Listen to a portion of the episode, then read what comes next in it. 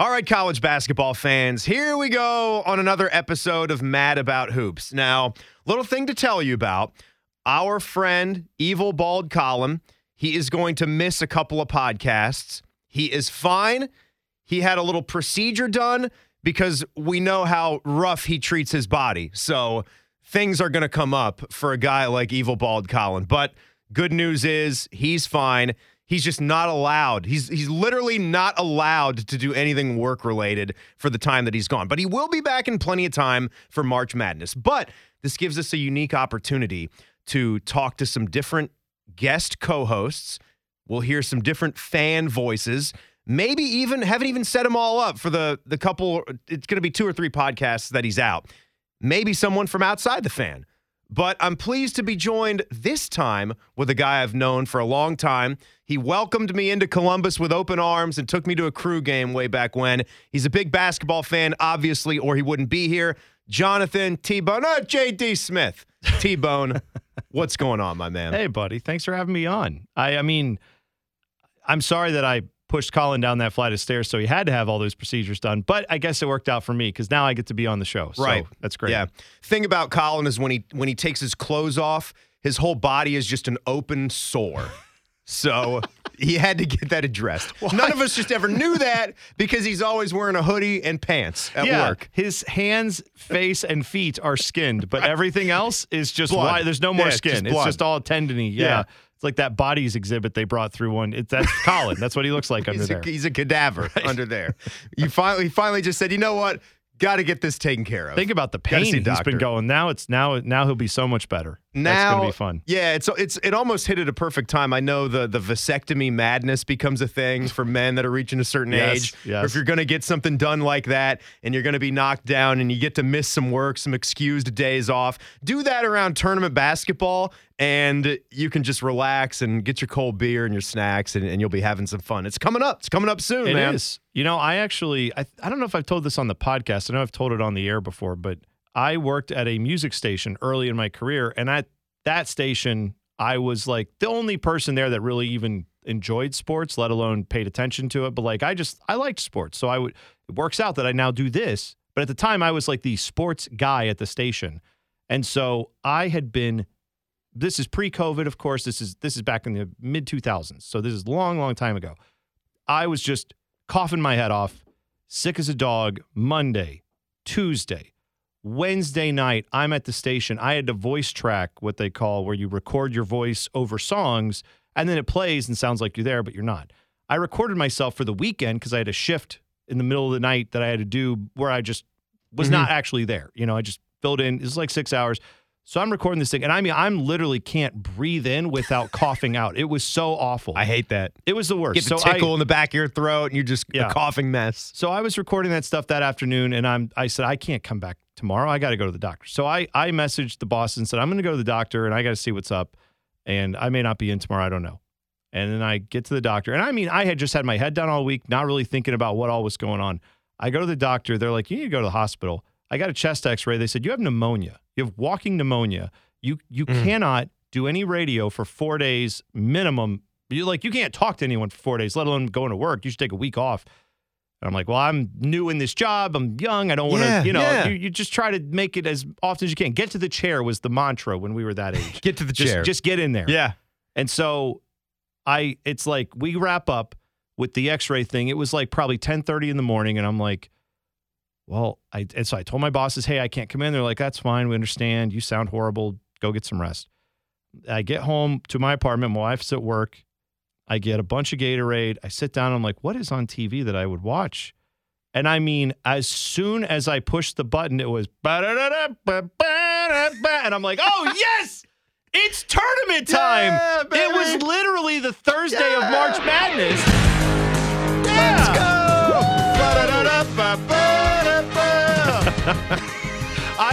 I've never been more excited to be deathly ill. I was so sick, and yet it instantly, my mood was like, all right. And I'm like passing out, coughing. But I had a free weekend on the couch and no obligations. No one could tell me to go anywhere. My wife wasn't like, hey, let's go see something or do something. Because I was sick. She didn't want me doing anything. just sat on the couch and watched basketball 4 days of basketball. It was glorious. Yeah, the only thing that I can remember in my, this would have been before my working years, but when I was a kid, I got poison ivy all over my body from pulling weeds at a golf course gig that I had. Yeah. And it's one of those like weeks you remember from childhood because of a health situation.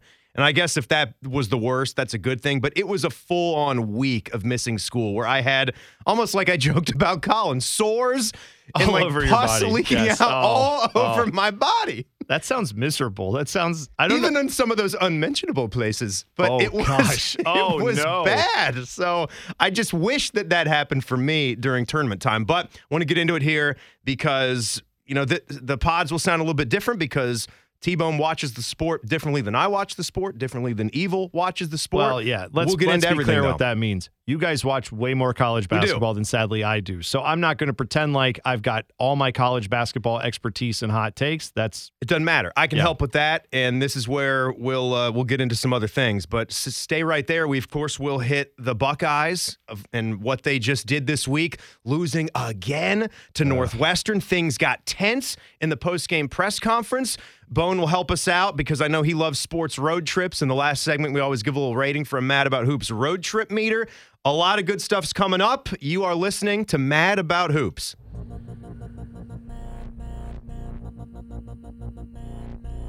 Five to go. Lewis has been awesome. Let's it go. Let's it go. Inbounds Turner, left side of the backcourt. Turner crossed the timeline, throws it from high on the right. He hit it! He hit it just inside of half court. Lane's on the other wing. He finds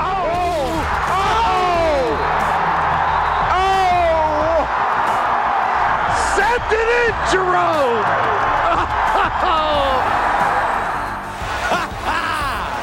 College basketball. This is March Madness. Yes, it is. We are getting dangerously close to it as we're recording here in mid-February, and we say hello to all our friends on The Fan on Saturday morning as we're simulcast. But as always, we've got more here on the podcast that is not going to make it to those airwaves. And when I look at the week that was, and Jonathan T-Bone Smith is joining us on the pod, I look at, you know, Kansas got back to some winning ways this past week. Vanderbilt had a surprise win over Tennessee middle of the week. I know T-Bone likes this Alabama squad. Man. They're really good. They hammered Florida, and Purdue keeps winning. And Zach Edey had a game where he only had to score 14 points, but a Braden Smith dude scores 24, so blows up, and seems like the Boilers can't lose. And I keep waiting for them to stumble, and they seem like, other than Edey, they can be beat, but they just keep winning. Maybe that's the Big Ten, being quite regular. Yeah, I'll say this, though. I mean, you guys, I'm sure, have talked about this on the podcast. This is a year where it does feel like there's 20 teams that on their they get a couple weeks rolling, they could go win the tourney, right? I mean, I don't think it's like there are 3 or 4 tourney favorites. Bama, we just talked about, or you mentioned that.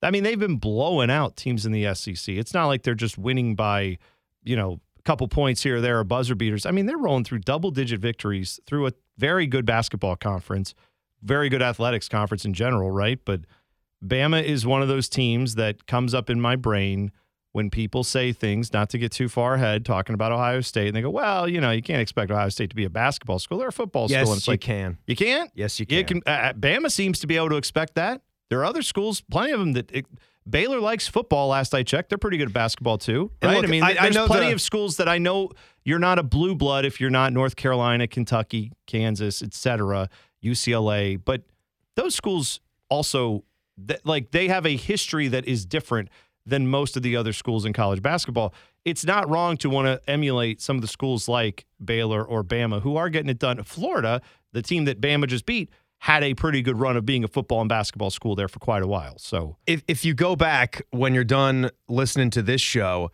we had Gary Parrish on the Buckeye Show this week, another good national college basketball reporter. He had a completely different take on things than, say, the Jeff Goodman take that's been out there. Yeah. And I think Buckeye fans know what I'm talking about with that one where he's like, careful what you wish for, you know? Oh, yeah. Gary's was much more measured, and clearly he was a guy coming from Ohio State is a damn good basketball program, and never understood the whole football, school, basketball sort of thing. And I get that those are things, but the one era that he brought up quickly was Florida, and who was going toe to toe? It was Ohio State and Florida in the football national championship and the basketball national championship. It didn't go our way. It wasn't wrong to want that, and it's not wrong to think that this school could do that again. And I'll respect what Gary Parrish said there too, because I feel like, and I know we keep saying it's Jeff Goodman, but it's not just him. There's plenty of other guys that also have this take, but it's this thought I believe because. You know, I like soccer. And so when someone who doesn't follow soccer tries to come in and talk to me about soccer, sometimes I get a little bowed up and I'm like, all right, hang on. Hold on here. You know, World Cup time. Like me. No.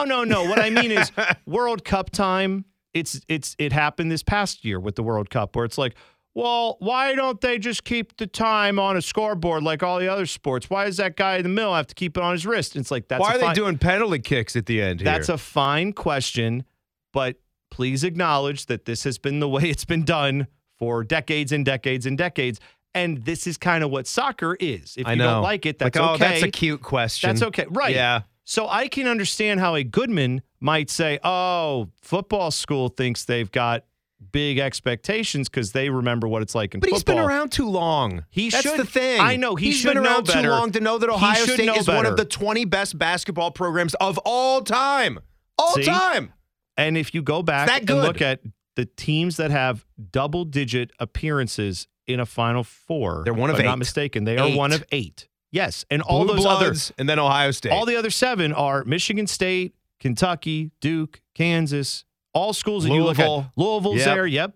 UCLA. You look at schools and you go, wow, these are all big-time basketball powers who've had their ups and downs from time to time, but Ohio State can be one of those schools. I don't think they can be they're not going to be in the top 3 or 4 of those schools as far as history, prestige. You're never going to catch Duke or Kansas or Kentucky's run of Final Fours, I don't think. But it doesn't mean you don't have history in the sport, and maybe that history, some of it is older, but it doesn't mean it can't continue. It's been throughout multiple decades, multiple generations where there's been expectations of getting to Final Fours, expectations of trying to win a national championship. So I think that does make you a college basketball power. By the way, Bone, we're talking about that Alabama team this week. They ripped Florida. They beat LSU on the road, double digits mentioned. They beat Vanderbilt by about 60.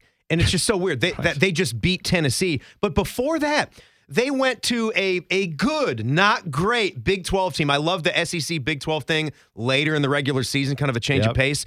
Oklahoma hammered those dudes. Yeah, that's just right. Just hammered them. But I know you love Brandon Miller, who you're looking at Wembanyama, you're looking at Scoot, and then Brandon Miller will be the third guy off the draft board. When you look at the NBA, he is a stud. He's a 19-9 guy, certainly playing like a first-team All-American.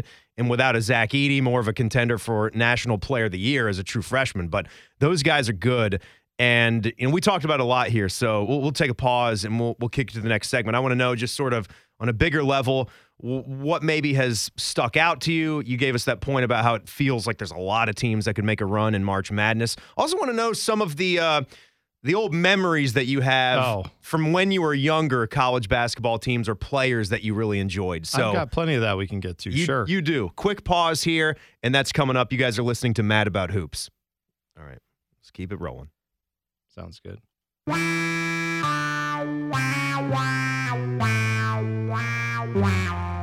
right, guys, Mad About Hoops with you. Timmy Hall, No Evil.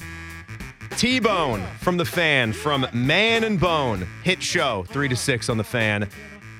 Good to be here with you, man. We were talking about college basketball memories, teams we enjoyed, players we really loved to watch when we were young. When did it kind of all begin for you, when you started to love the game? I mean, I obviously, growing up in Columbus, my coming of age with college basketball was Jimmy Jackson and that whole team in the 90s, Ohio State men's basketball taking on the Fab Five, and Bobby Knight, was coaching Indiana at the time and all that. So, I mean, Jimmy Jackson was probably the first player I really remembered. Him and why am I blanking on who else was his running mate back then in the day? There were a few different guys, but there were a few of the guys that were not at Jimmy's level that ended up playing on the Columbus Horizon, which was a CBA, I think, team that we had here for a few years. And that was kind of Jay Burson played on that team at one point. Yeah, Jay. There's a few other guys that I'm blanking on, but I remember going down and watching some of those games and going, oh, this is cool. We have pro basketball. It was really neat. And then seeing the college game and the pro game, and I just felt like we were a good basketball town, and I loved basketball anyway. I played it starting in fourth grade. Not well, but I played it. But a team that I really enjoyed, the 97 Arizona team, that was, I remember specifically with a buddy of mine, his mom lived like close to German Village, but not in German Village. Down, it was German Village adjacent. But we used to like hang out, spend the night at his house, and we would go play basketball in the, you know, courts around there and stuff, and then go back home. And so we were playing one night, we hung out, and then it was like, all right, we're going to hang out all afternoon, play basketball, and then go home and watch the national championship game. And I think that one was Arizona and Kentucky, if I'm not mistaken. Ooh, yeah. I think so. That was Mike Bibby. Cats and Cats. Yeah, yeah. That's that when you're a kid and you start to figure out, oh, it's the Wildcats versus Wildcats. Yeah, right. Why are there so many of those out there? There's a lot of those teams, yeah. But that was Arizona, I think, had Mike Bibby that year. And Miles Simon. Yeah, yeah. Some really good dudes on that team. But Lorenzo Woods, maybe the big, lanky, tall guy. That sounds really right. Good player, yeah. And I want to say... Teams. Oh, who was I just seeing that? Josh Pastner was on that team too, and I had completely forgotten about that. But like as a player, he was a player on that team. That's where he played college basketball. But in either case, like that whole era, it coalesced with in school at our like because we both played in junior high. I think we were just getting into high school at that point. But our coaches wanted us to watch Lute Olson matchup zone videos. Nice. So we were always like consuming that stuff in practice. Like, I mean, we had film sessions where we didn't watch us, we watched them. And it was all because we like to play the matchup zone, which if you're not familiar with that, it's just where you're essentially in a zone defense, but you have like you basically had like a man-to-man kind of thing at the top, and then you would rotate. It's hard to explain because I'm not Lute Olson, I guess. But more or less, you had to know all these principles. You had to know, like, once the ball goes here, you've got to get back, and this other guy's going to come take your spot. It was a very complex zone scheme for, like, me as a 8th grader trying to learn it. But and then we did box and one and stuff like that, too. But those concepts were what – then I would go watch these games and be like, oh, they're doing it. Oh, and then I would actually get mad when I would see guys like screw it up, and I'd be like, how do they not know this? I know this, and I'm not as good as these guys. Well, that's what's cool about the game as you pick things up, whether it's from a coach, whether it's just one of those principles, whether it's something simplistic, like, going from man-to-man defense to a 2-3 zone. Yeah. And, things of that nature, or how you run offense, or learning how, when you first learn how a screen operates, just simple things like that. Oh, and you see whether it done to do the pick and roll or, when it works. And it's so funny, like my wife and I, we've been getting into this Instagram like message battle where she sends me something that I've seen enough of.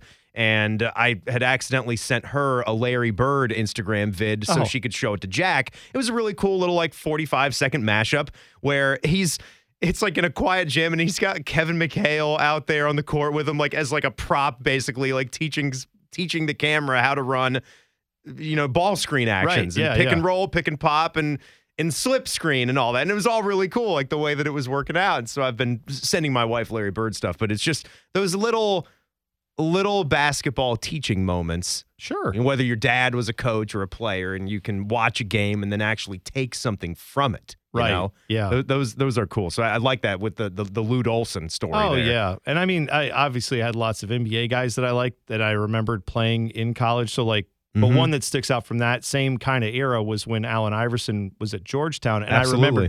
I remembered hearing how much people didn't like him, and they were mad about him, or things would be written about him. And then I remembered I got to see one of his games, and I was like, oh, man, people don't like that guy, huh? That's too bad, because he's awesome, and this is fun, and I like this dude a lot. Like, and I know he's not the typical, at the time especially, college basketball was so much more about a team game even now than it is, but especially back then. And so this was a guy who just comes in and is like, I'm going to take you off the dribble and just go to the rim. And we obviously saw what his NBA career was, where he did a lot of that. But I just remember watching him and going, this dude is amazing. Like I had so much fun watching him. So for me, some of the teams that I kind of really first gravitated towards, like entire teams instead of maybe just individuals, and then the individuals on those teams.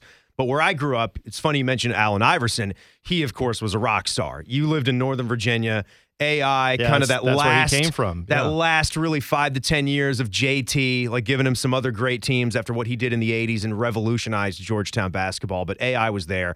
But then it's funny how I'm here in Columbus now.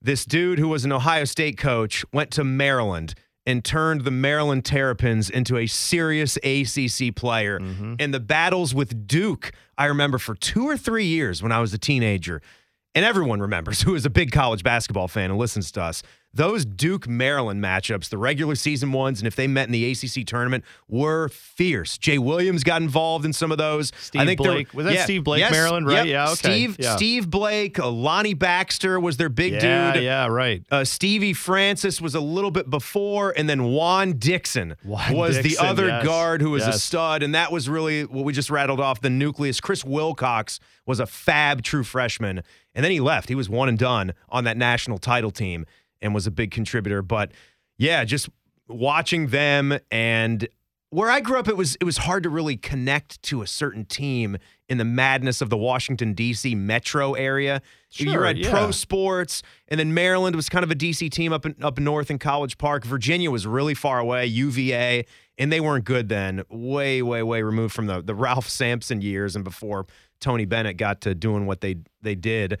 But yeah, it was Maryland for me. It was the Terps. Cool uniforms. I'll even say, like, to go back to the Big Ten, like Robert Tractor Traylor was a guy with Michigan where, like, the first time I saw him play, I was dude, like, right? How is this guy, like, how does this work? Like, how does he? But then, you know, I wasn't as big as a, like, junior high and high schooler as I became, you know, when I got into radio, and then I just sat here for like 20 years and didn't do anything. But you know, but like, I remember thinking even then, like, that's pretty cool that someone who's a bigger, heavier guy, obviously he's a lot taller than I was, but seeing a bigger guy just run up and down the court and be able to keep with it, I thought I would, like, that was always something I enjoyed watching. Of course, he's long since passed away, but I think he's dearly departed. But yeah, Robert Tractor Traylor was a guy that I just remember he stuck pass? Out. I thought he did. That does sound right. Did. Like, well, 5 years ago, maybe. By the way, if you've never listened to Man and Bone, this is a thing, unfortunately, we have a bad track record with. He died in 2011. Yeah, I thought he did. Holy I thought he crap. Passed away.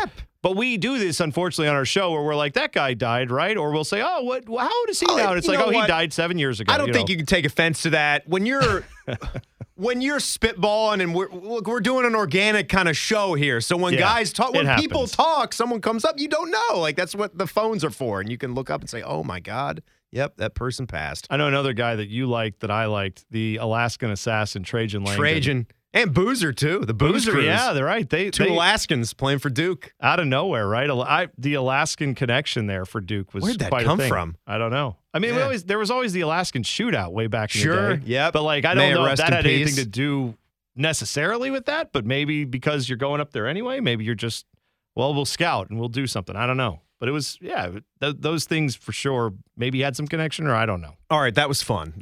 So quick pause here again, and something happened after Ohio State's loss to Northwestern. I was waiting for this, wondering when and how it was going to come. If the losses keep piling up, when is something uncomfortable going to finally happen? And it did. So we'll talk about that, where the Buckeyes are at 11-13 right now as we continue. You guys are listening to Mad About Hoops.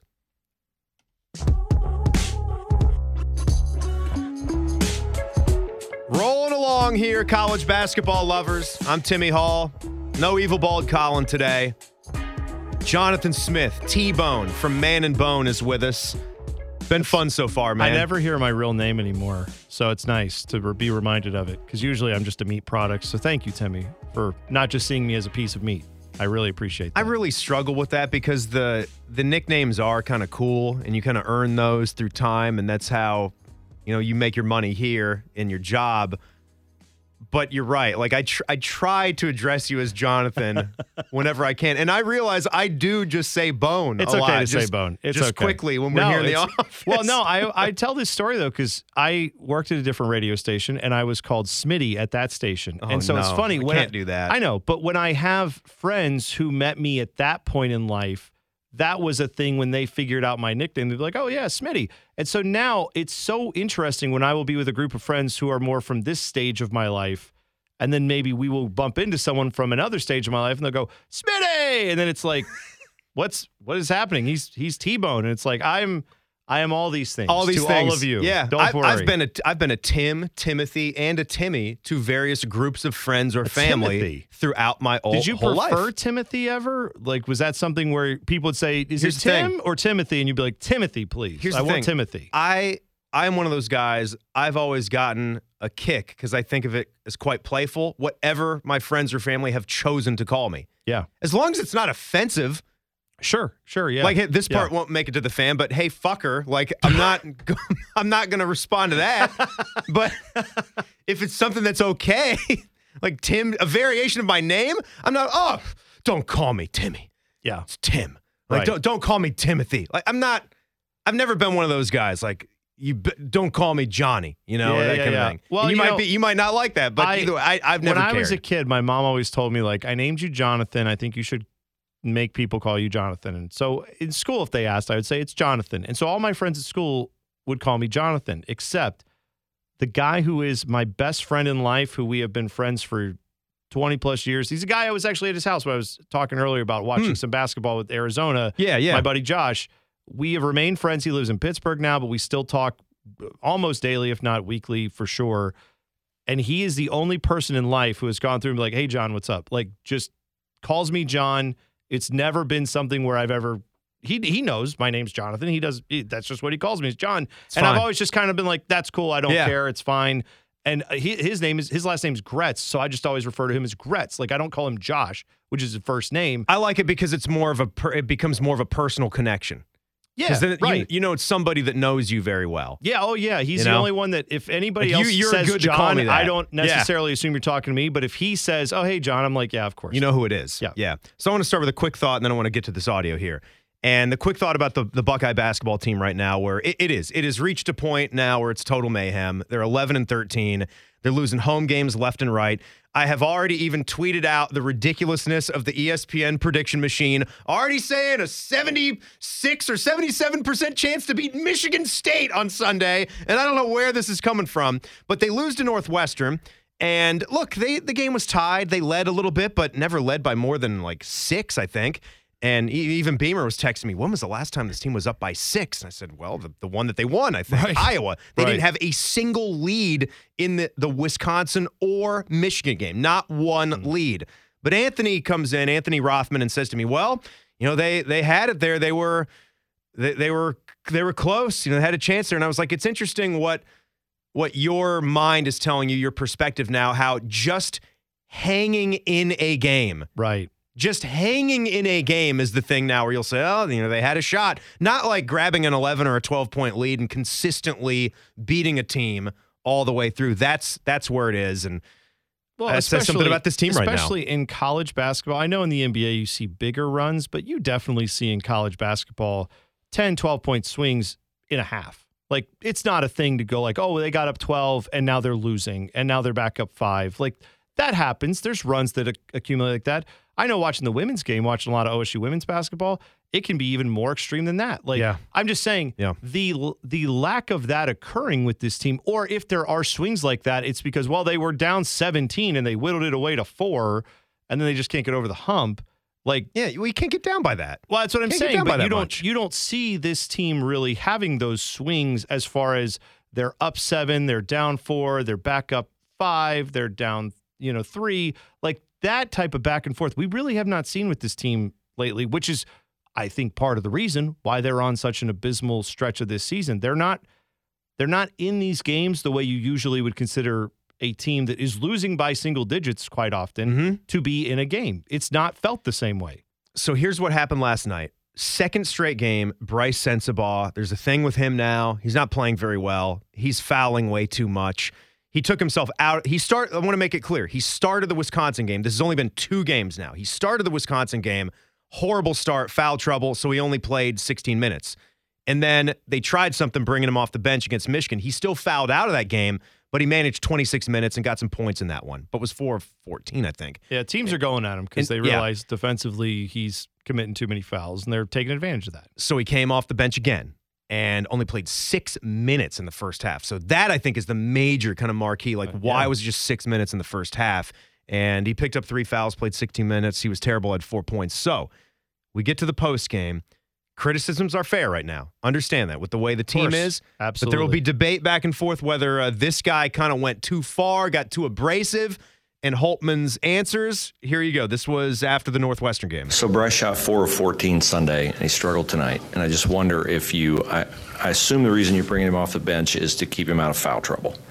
Is that the reason you've decided to bring him off the bench at this juncture of the season? That's part of the reason, but, Bryce is a freshman. He's being guarded by the best player, guys. Like, this is not an easy thing for a kid. He's led you in scoring for 12 straight games, and then he sat on the bench at Michigan. He wasn't guarded always by the best player early in the year. He's being guarded by the best player now. Like, freshmen have moments. We'll help him the best we can. The young man's fighting hard. Give him credit. He's allowed to have an off-shooting night. We'll find ways to put him in better positions. It doesn't seem plausible that he could score, lead you in scoring for 12 games in a row and only now be getting the best defenders in the league. So my question is related to the fact that he's been having offensive success while he's been at the top of teams' scouting reports. And I just wonder if you put him on the bench at Michigan to keep him out of foul trouble, because I think he fouled out 2 or 3 games in a row. And my question in relation to that is, do you fear that you've taken him out of the rhythm he was in offensively, leading you in scoring? If that's what you'd like to say, then feel free. No, I'm asking you if he's had 2 bad games shooting in a row after leading you in scoring for 12 games in a row. I've answered the question regarding... You haven't answered the question of... My question is, do you fear you've taken him out of his offensive rhythm by bringing him off the bench the last 2 games? If that's the case, then you feel free to write that. I think Bryce has battled hard here tonight. We'll find ways to put him in better position. So there it was. That's the moment where, and look, for a season that's gone this bad, that was really the first time, because I've been to all these press conferences where it hit a point like that, and all I could really do afterwards on the post game was sigh and take a deep breath and say, whew. Right. Here we go. Here's the thing, and Timmy, you can speak to this better than I can. You go to press conferences for these teams way more than I do. Yeah, but I can't go to those post-game ones because I'm here in the studio, but I'm listening to the home games. And I've been in plenty of them myself. There is something when you're in the room there and you're trying. I mean, look, these guys are writing articles or they're getting ready to host TV shows, radio shows. They're trying to get some sound bites. They're trying to get some clips for what they're trying to do. They're trying to get a story of, if a writer is writing, the Buckeyes right now are struggling offensively. Why is Sensabaugh not playing more? And then it makes sense that person might say, Coach Holtman, can you explain why he's not playing? Can you give? And then he gives whatever answer he gives. You put that in there. And then in your article, if you're a columnist, you could say, I don't think that answer is sufficient. If you're the reporter, you just say, here's what Chris Holtman said, and then you don't give your opinion on it. That is a very uncomfortable exchange, in part because there were 4 or 5 or 6. My question is, that's not really... Well, then ask the question. Ask the question. You've asked it. If you don't like the answers the coach is giving, well, join the crowd. There's lots of us that don't necessarily like those answers. It's like someone here said, what do you want me to say? I'm a terrible coach. I suck. Is that what you want me to say? Now, to be fair, Chris Holtman deserves all the criticism he's getting. I don't think anyone's defending that. I will tell you, this is just my 100% true opinion on this. I can't stand the reporter who asked that, air quotes, reporter who asked that question. It's a guy who's worked in this market for 20 plus years. Uh-huh. He used to work at The Fan. I used to listen to his show, and I hated him. I hated listening to him when he was on The Fan, and I've never enjoyed his angle on things. So I know this guy to be particularly abrasive.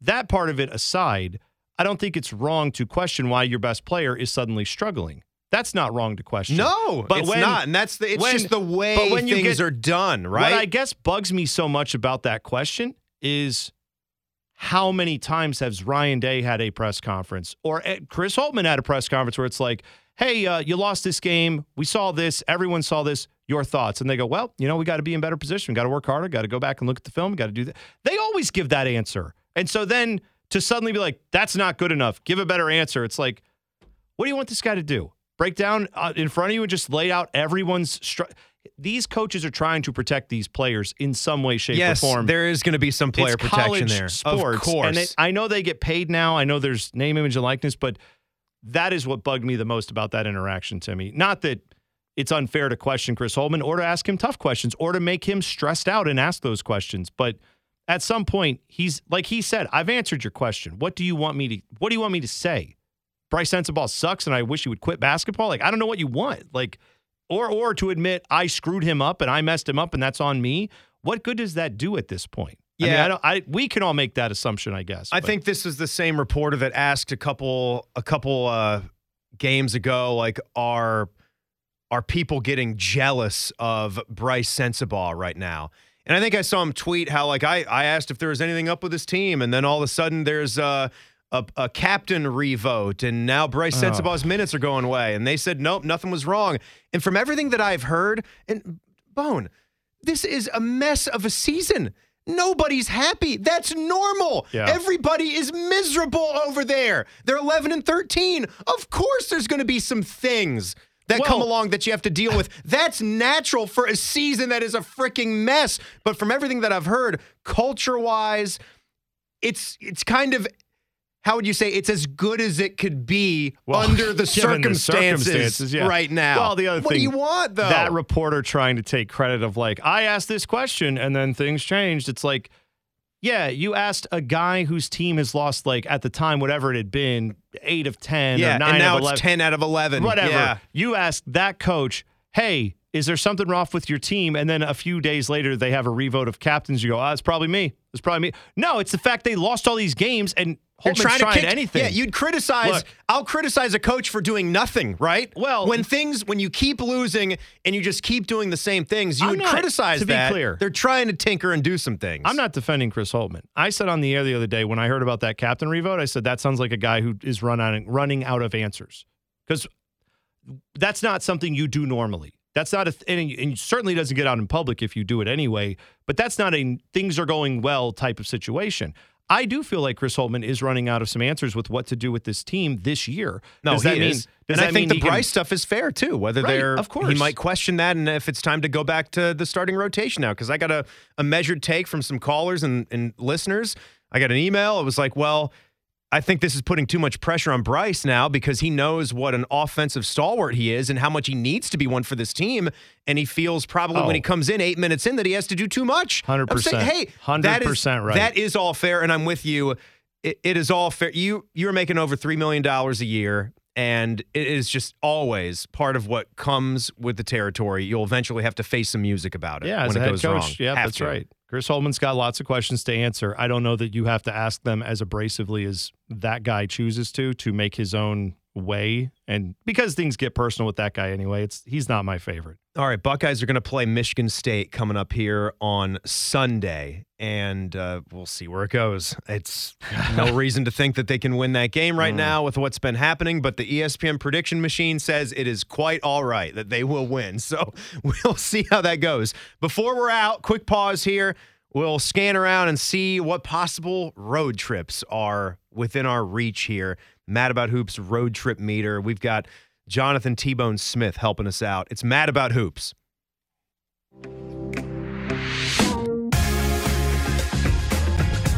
Saturdays are a great day for college basketball. And if you're listening here on our simulcast on The Fan on Saturday morning, we get ready for a great day. I've been loving these Saturdays. And now Ohio State gets sort of boxed into a Thursday-Sunday swing.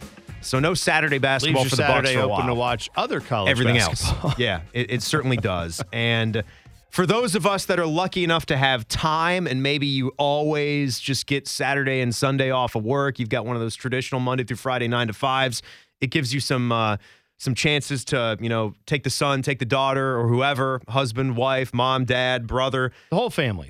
Take them all. Get a bus. Just take them all. And you like to, you draw a little circle around Columbus, Ohio. You get your, what is that, a protractor and do compass. A compass. Protractor is like a half circle. Half moon thing. Right. Yeah. A compass, right. You draw a little line around there, look at the map, 100 miles, 200 miles, whatever's good for you. A lot of good cities to catch ball around here. And the one that, before we get into what this weekend, I told this on a previous podcast, I was dying to go to the West Virginia Coliseum because the Kansas Jayhawks were playing a just natural Big 12 road game. And it was a day that was clear of Buckeye hoops. It was a nice little Saturday, 4 p.m. Jack had a youth basketball game at 10 a.m. in the morning. It's perfect timing. We're done. It's no more than a 3-hour drive max to Morgantown, West Virginia. Jerry West statue out in front, cool little arena right by the river. People are telling me about this great fried fish spot in Morgantown. Oh, there's all kinds of good food down that way. All sorts. Yes. But, you know, he wasn't feeling it. We wound up going to a Jackets game instead. Still had fun. Sat in like the fourth row and was close to the glass. Oh, wow. So still fun. The little guy was saying, he shot me down. Like, wow. Right? That's the thing with today's youth. I think there's being a good dad and not just saying, well, you know what? We're going anyway. It'll be character building. Yeah. I know. Going. Sorry, I don't want to spend. I'm one of those guys that I know how the other side is, but I don't know if I want to spend $100 to $150 a ticket, depending on where we're going to see. Fair enough. Sit and the kid's not going to be into it. Yeah, fair enough. But I get the other side too, where it's, what is it with today's kids where if my dad offered to drive me 3 hours to go to a Kansas basketball game, I'd be like, when do we leave? Yes. When do we leave? Don't tell me let me go early. Get my bag. Let's go. Yeah, exactly. Well, either way, that's, you know what, good parenting out of you to say, all right, you don't want to do it. I don't want to drag you to it. I get it. Yeah, so I'm looking, and I even threw Virginia Tech on this road trip meter last week, because if you think about it, and people who made that trip for the football series. Oh, to get out to Blacksburg, yeah. Blacksburg, Virginia is not that far. It's you can do a sub 6-hour drive. You've gone down that way before. Yeah, we've been right to the Blacksburg campus, not for any games or anything. We were just there for, actually was out not far from there, Martinsville, Virginia, for a NASCAR race, but I was that close and said, I got to swing through. It's a nice little campus. We got something to eat there. It was really cool. Like just a nice, I could see why people like to take that road trip. It's nice. See, here's one that I will point to. 6:00 tip-off here on a Saturday. Big Ten matchup. I've never been to this arena. So this is a lot of it, and people know that about me, and I think you too. Checking off, I've been to this arena. I've seen this venue. I think it's a little bit cooler with college basketball versus the NBA. I've never been to a football or basketball game in Ann Arbor, and two teams that I love to hate. Michigan is hosting Indiana. Oh, yeah. It's such a big game for both, with Michigan chasing a tournament spot. And I also, when I rate these games, you look at what the ticket market is, and it's a get-in price of only $28. Are you kidding me? So it's not breaking the bank. I mean, we saw that Indiana-Purdue game, which would have been a can't-miss deal. That was, at a time, a $500 get-in price. Oh, wow. Like, yeah, low-level Super Bowl tickets. That's crazy. So Michigan, Indiana, 6:00 here on a Saturday. That's 14-10 Michigan. That's not bad at all. That's one of those where you could leave not early, and then you get back late if you want to do it all in a day, or if you want to stay up there. Again, I can understand if you're a Buckeye fan, you don't really want to go give roll the car out of Michigan and stay in Toledo. But I will say this: Ann Arbor, though, I think it's because I've been up there a few times for various things. It's not. That like their campus area, it's probably like Ohio State, where if you want to be on High Street and then go walk over to the arena, it's about the same distance to walk from their kind of, you know, downtown bar area to where the stadium is.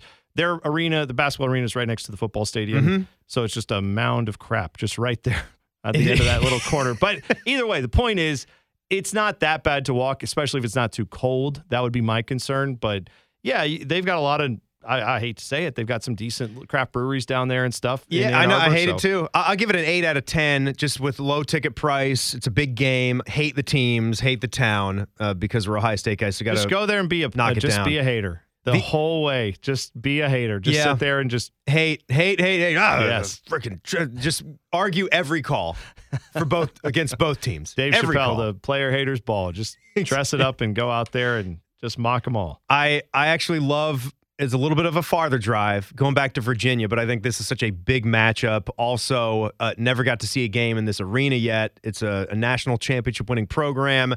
John Paul Jones Arena, Charlottesville, Virginia. Beautiful town. If you check out the pod here on Friday when it's released, you got time to get your ducks in a row. Also about a 6.5-ish hour drive. Really pretty drive. Yeah, it's an overnight. Yeah, I mean, take a weekend out in Virginia. You need to do the overnight. Do 2 nights. Yeah, do Friday night. You're there all day.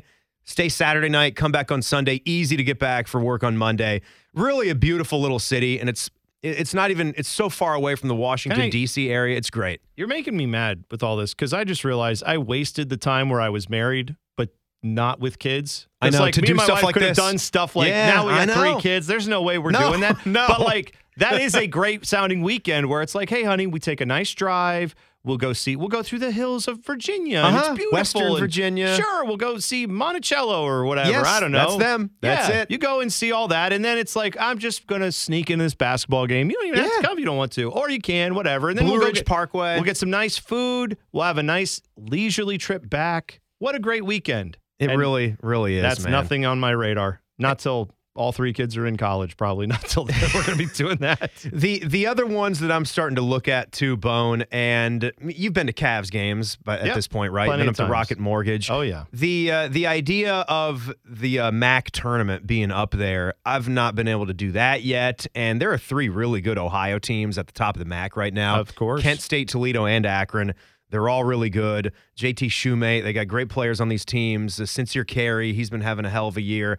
Good players. And this week, you can't really – well, today for the Saturday games, Toledo is on the road at Eastern Michigan. Even places like that, Eastern Michigan, 6-18, but I'd be interested in checking out any gym or seeing any of these other MAC gyms, even going to a Miami of Ohio game. They're hosting Central Michigan. Easy ticket. Those teams both suck right now, though. Right. But looking ahead to the MAC tournament, and I told you this before, the guy who's chasing down Pistol Pete for the all-time leading scorer, he's in the Horizon League. Antoine Davis, Mike Davis' son for Detroit Mercy. They stink too, but if they get enough games in, who knows? And if they make it to their version of the Horizon tournament that's in Indy, what a great basketball town. What a great basketball state. Yeah. If you can get the days, go check out the Hoosier Gym, the State Basketball Hall of Fame, hang out in Indy. It's all great. I love Indy as a town. I go there for the Indy 500. It's a thing that I enjoy. They have plenty of great, very walkable, all that stuff. I'm not sure where the arena is in comparison to. I think it's north of the other arena. Okay, yeah, not far. And it seats like maybe it's a more intimate, like an 8,000 to 9,000 seat venue. Oh yeah, that would be pretty cool. That's perfect. Older one. Yeah, but just tournament basketball, getting to watch multiple games in a weekend or in a day is just so much fun. Yeah, Indiana. Now, for me, Indianapolis, a great road trip, an easy 3 hours there and back, or you stay the weekend. Can't go wrong with that. I feel really good about that one. And the Cleveland thing you were talking about, too. I mean, I would even say going out to, I know we're winding down their seasons now, but like Bowling Green. I've been out to their campus. It's, you know, it's up there, 75. They do kind of have a pretty basketball arena. Yeah, I want to say they just redid it not too long ago, but we were out that way for a different reason and just...